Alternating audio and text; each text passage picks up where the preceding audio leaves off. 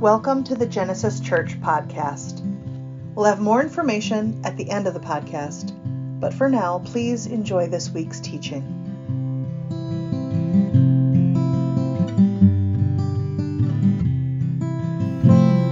This morning's scripture is from Genesis 2, verses 4 through 22. In the day that the Lord God made the earth and the heavens, when no plant of the field was yet in the earth, and no vegetation of the earth had yet sprung up. For the Lord God had not caused it to rain upon the earth, and there was no one to till the ground, but a stream would rise from the earth and water the whole face of the ground. Then the Lord God formed man from the dust of the ground, and breathed into his nostrils the breath of life, and the man became a living being. And the Lord God planted a garden in Eden in the east and there he put the man whom he had formed. Out of the ground the Lord God made to grow every tree that is pleasant to the sight and good for food. The tree of life also in the midst of the garden, and the tree of the knowledge of good and evil. A river flows out of Eden to water the garden, and from there it divides and becomes four branches. The name of the first is Pishon. It is the one that flows around the whole land of Havilah where there is gold, and the gold of that land is good. Bdellium and onyx stone are there. The name of the second river is Gihon. It is the one that flows around the whole land of Cush. The name of the third river is Tigris, which flows east of Assyria, and the fourth river is the Euphrates. The Lord God took the man and put him in the Garden of Eden to till it and keep it. And the Lord God commanded the man, you may freely eat of every tree of the garden, but of the tree of the knowledge of good and evil you shall not eat, for in the day that you eat of it you shall die. Then the Lord God said, It is not good that the man should be alone. I will make him a helper as his partner. So out of the ground the Lord God formed every animal of the field and every bird of the air and brought them to the man to see what he would call them.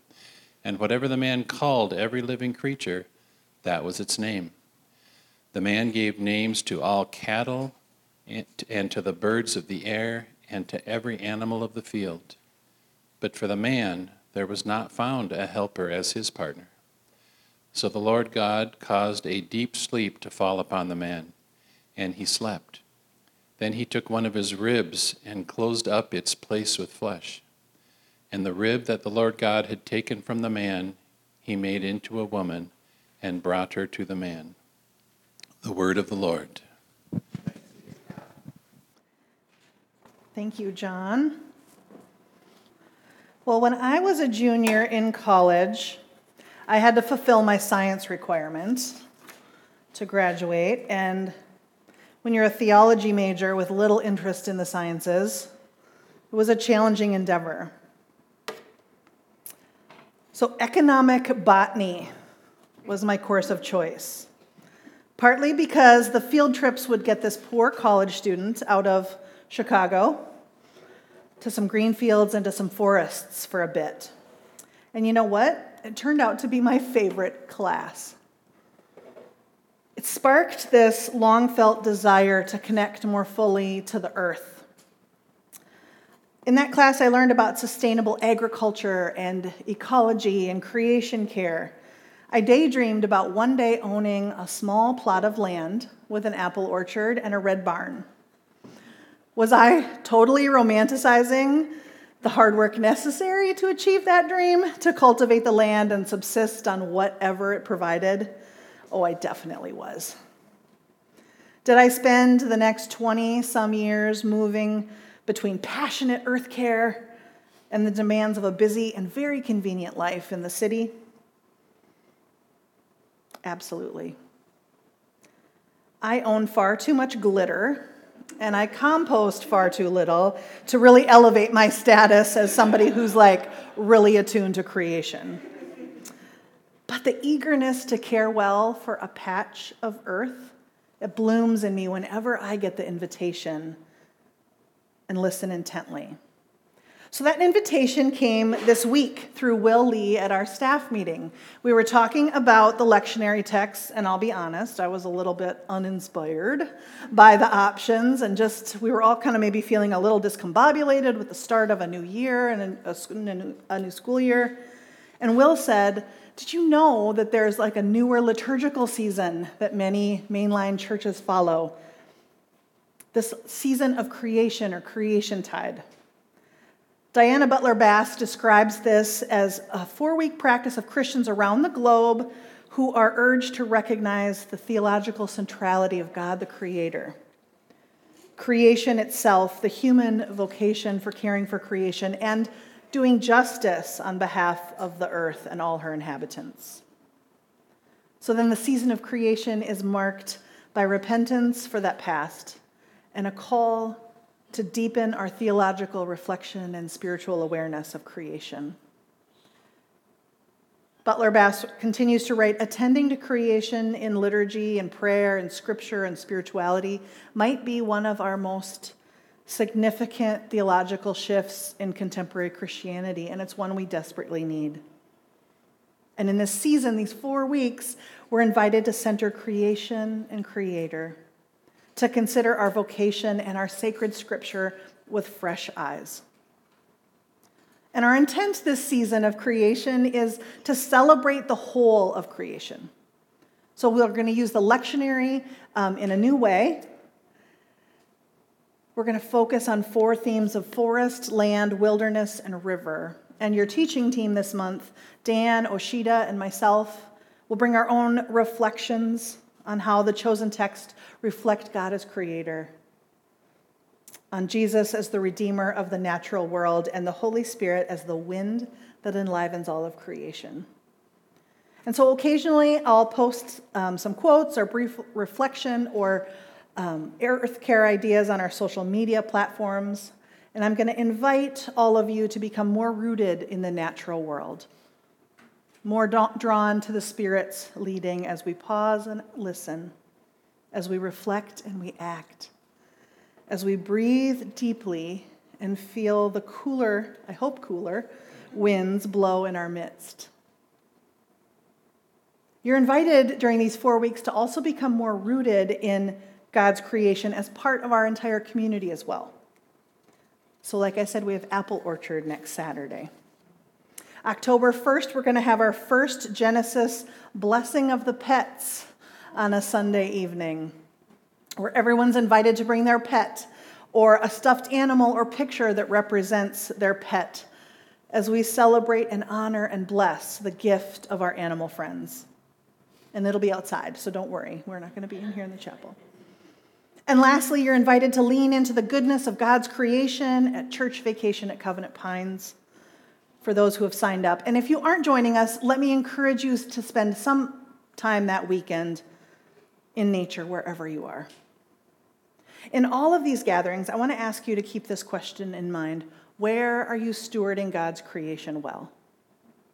And where might you serve and preserve the natural world in a new way this season?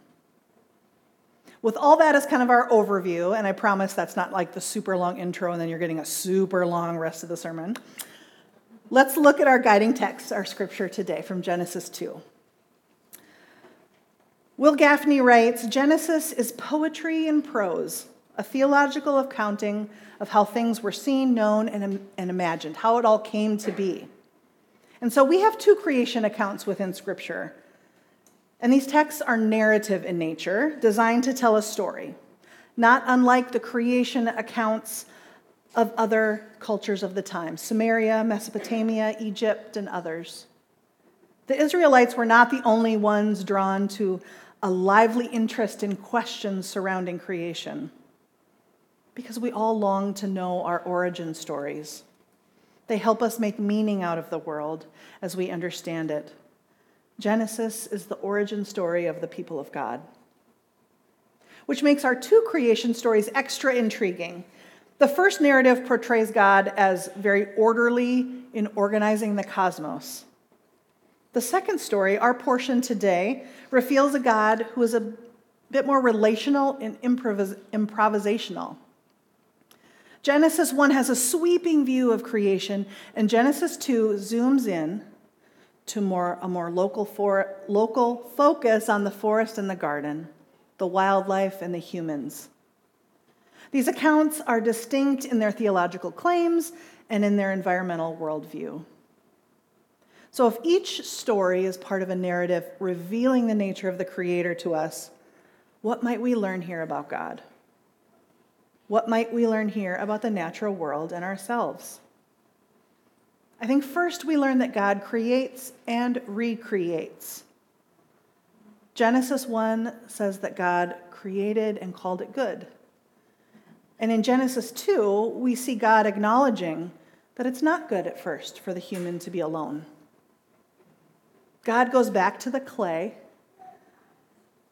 and sculpts all kind of animals, gives them to the human to name. But they're not found to be an equal partner. So God tries a new solution. In Genesis, we see God as involved and present, as caring and thoughtful, as attentive and nurturing. God's hands get dirty. And you fast forward to John 9, where Jesus is gathering up the dust and the spit, and he forms it into a paste to put on the blind man's eyes in a story of healing. We see Creator God in the person of Jesus forming and reforming creation. God is a farmer, a potter, a creative problem solver. A little all play for all of us. How does the idea of God changing God's mind feel to us? Or the idea that God might be surprised or try something new when the first thing doesn't work out? Does that idea feel comforting? Or does it cause some friction in our theological framework? Sorry, what? Both. Both, Both comforting and causing friction. Do you want to say more or just say both? No, it, it, I think it helps me relate more, but also like, like it helps me feel more at one with God, but then like that conflict of, but I'm not really like God too, and I'm not worthy Hmm. All right. Yeah. Yeah, thanks, Katie. I think I see it less as God being surprised and more the interaction of relationship Hmm. where we have a part in it and we get to say yes or no. Yeah. And God loves us and honors us and has the capacity to make it all good. Yeah. So Coke or Pepsi, we're fine with that. You get to choose. Yeah. Yeah. Is that Steve's? Yeah. Um, Joan said, and I won't be able to capture all of this, which is why for our friends online, I apologize. You don't get like the full goodness of what everyone says in the room. You get whatever my perception is that filters out, like a fun game of telephone, I guess.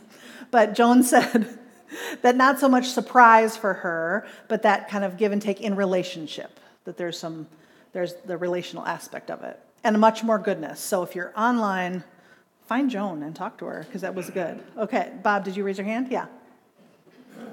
Yeah, like Katie, what I was gonna say, was just dawned on me that the juxtaposition of the, the God who is perfect in love can also be imperfect in intellect. And that's kind of a reflection of permission given to me Hmm. to recognize my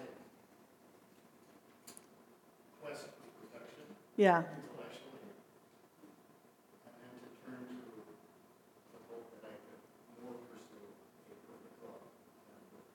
Hmm. Bob, bringing in some spicy hot theological takes there. I love it.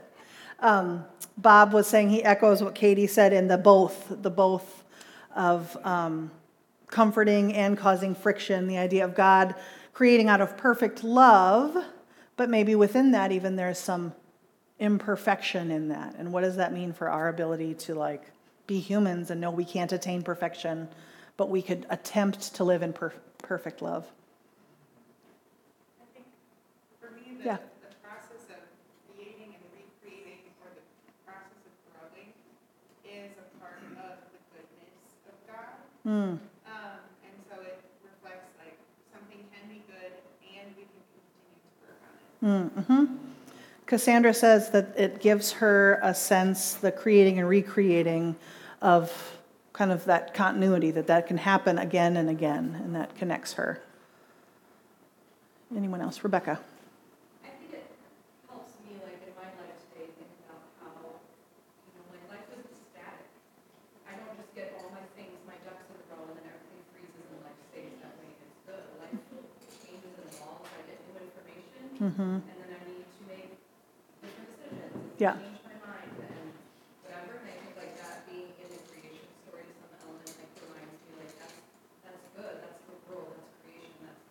Mm. good thing. Yeah. For Rebecca, she said it feels like a good thing because it feels like she knows that that's true in her regular life and then and in a poetic way that she said it, connected that to knowing that when that happens in creation that there's a connect, connectedness to it that that feels real anybody else yeah If, if we talk about God being endlessly knowable, Mm-hmm. And this just makes sense with that, how could we expect it to be so simple in one time when there's so many sides? Yeah, yeah. Jane said we talk about God as being endlessly knowable, which then this makes sense. It makes sense that there would be so many facets to that gem of who God is and our relationship to that God. Anyone else before we don't want to quiet anyone, but yeah, that's great. I love I love the engagement here from all of you. Thank you. I believe in our text that Genesis reveals that God eases our loneliness within community. And I want to offer some gentleness here. Because this creation account and the verses that follow it, that we didn't read this morning, have been used to harm many of us in Scripture over the, cen- over the centuries. Because particular interpretations of ancient languages have been used to set up particular gender norms and advocate for subservience. And the later verses have been used to marginalize those who are single or unmarried or queer as being less than or outside of God's plan. But there are other ways to read these verses that I believe lead us more fully into a portrait that's consistent with God's expansive love. For example, the word companion here in Hebrew, which is ezer, has often been translated as helper in the sense of assistant or less than or less, you know, less skilled or capable. But the ezer that's used here for is also the same word that's used for God elsewhere in Scripture. And scholars have been led to see that that word usage is more about humanity reflecting parity and partnership, not as a hierarchical connection, but as one that is about community. We like to watch the History Channel show Alone at our house. It's this, any, any other Alone fans? Yeah? Okay, yes. All right. It's this survival series, and um, individuals are set in this harsh environment. They must see how long they're able to endure. Um, I like it because it doesn't, doesn't add like the gamesmanship of some other types of kind of reality games where it feels like, I don't know, unkind or maneuvering or whatever. It's about the person trying to just make it on their own in these climates. And what you notice time and time again is the contestants who tap out, meaning they use their emergency radio to call to ask to be removed from their wild situation. They end up doing so because being that alone and that isolated becomes too taxing on their mental, emotional, and physical well being. Whether they're returning to families or friends or coworkers, the alone contestants become desperate for that which we see in this creation text. Humanity flourishes within community, within connection to the others in humanity. And lastly, we find in this creation account that we all have a vocation in the world God created. Yes, we all have different jobs that pay us or don't pay us. We have different gifts, we have different functions. And yet, the most fundamental portrait of of the Creator in this narrative is that God is a farmer, and so are we. Safwat Marzouk beautifully writes Caring for creation is a gracious way through which God involves humans in the divine creative activity. Humans who breathe the divine breath are called to sustain life in the natural world. I mean, what a moment of delight it must have been for the first human to see this array of animals, these new things that they had not seen before. The gift of naming invites Adam into defining and shaping the character and essence of those being names, named. The humans participate with God as co creator, just as we are called by God to be co creators of the world we live in now. I spent some time with Wendell Berry this week, at least his words as read to me by Nick Offerman, aka Ron Swanson on Audible. And let me just say that the voice of Wendell Berry should always be read by Nick Offerman. And it's free on Audible right now, so I'm just going to say if you have a membership, yeah, get it. But Berry says when we sever all the ties to the earth that God has created, we miss a deep and essential part of what it means to be human and what it means to be a created being. Our very first primary vocation as humans is to care for, attend to, notice, and serve that which God has created. And if I'm honest, I'm going to say that that first primary vocation of humanity feels pretty daunting. Um, I've, you know, I've become increasingly unsettled about how we steward or not stewarding God's creation very well. And it feels so insurmountable when I think about it on a global scale, what it means for us to care well for the earth. It feels very difficult. And what helps me is to personally zoom in. So Genesis 1 is the big zoomed out view, Genesis 2 is the zoomed in view. Similarly, here. When I, when I consider the square footage of the world that I inhabit regularly, I can consider the smallness of my task, and it feels less daunting. When my family tends to our garden beds or the peach tree that we planted, we experience God's divine love and provision. When we tend to the weeds, which we don't do enough, but when we tend to the weeds, when we water it when the rain doesn't come, and we experience delight at each season of new growth and seasonal dormancy. That vocation of the tending to the earth expands when we meet up with Dave Schlenk to pick grapes. And in doing so, make conversation and say hello to the neighbor's chickens and the dog. When we enjoy the coolness of the morning before the heat comes, and when we relish the fact that those grapes become juice which then become part of our Eucharist celebration at this table, celebrating Christ's redeeming work for all of creation. Spending time with God in creation can humble us. I sat in the hammock this week. I noticed the very tall pine trees in my neighbor's yard, and the overwhelming feeling I had was that you did not have to grow that tree but the creator of the universe cares about all of us enough. The creator God cares about that tree and its growth and all of its intricacies. Chief Seattle of the Duwamish, Suquamish people said, Humankind has not woven the web, web of life. We are but one thread in it. Whatever we do to the web, we do to ourselves. All things are bound together all things connect. Friends, this is the gift and the task to notice a name, to receive and steward well, to honor our Creator by caring well for creation in whatever small and big ways that we endeavor to do so. So, your invitation this week is to get out to the forest. Yes, you probably have a busy week ahead. And yes, I'm still inviting you to do this. So, even in this urban environment, there are places with trees and bushes and vegetation. And if you need ideas, we have some folks in our congregation who have lots of great places that they'll go when they need a bit of time in nature, and they might even tell you about it. and won't just keep it a secret. I want you to immerse yourself in the mystery of creation. God's Spirit is that deep impulse that created diverse life forms in the beginning and continues to create and recreate today.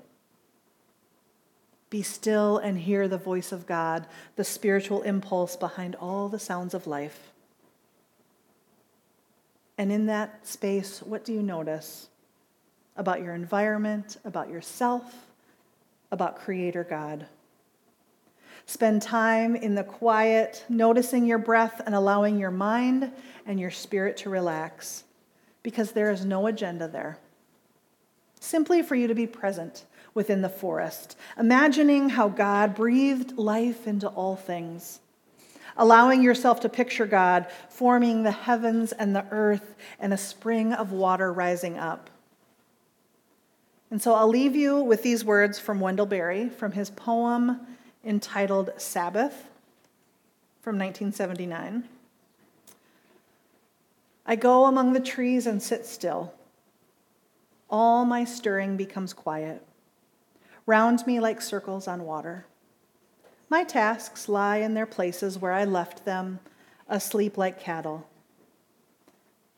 Then what is afraid of me comes and lives a while in my sight. What it fears in me leaves me, and the fear of me leaves it. It sings, and I hear its song. Then what I am afraid of comes. I live for a while in its sight. What I fear leaves me, and the fear of it leaves me as well. It sings, and I hear its song. After days of labor, mute in my consternations, I hear my song at last and I sing it. As we sing, the day turns and the trees move. Sitting among those trees, friends, we can hear our song, God's song, at last. May you be caught up in the delight of creation this week, remembering that God creates and continues to create, that you were meant to flourish within community and that your primary first human vocation is to steward well that which God has given you. Amen. Thank you for listening to the Genesis Church podcast. Our teaching team is made up of men and women who love asking probing questions of each week's scripture portion. Creating opportunities for our community to respond from wherever they are in their faith formation. We follow the Revised Common Lectionary and a church calendar because they anchor us in something which can hold us no matter what life throws our way. Our goal is to become ordinary apprentices of Jesus who are learning to love God, ourselves, and others wholeheartedly. If you have any questions or would like to connect with Please us, please visit genesiscov.org. Thank you.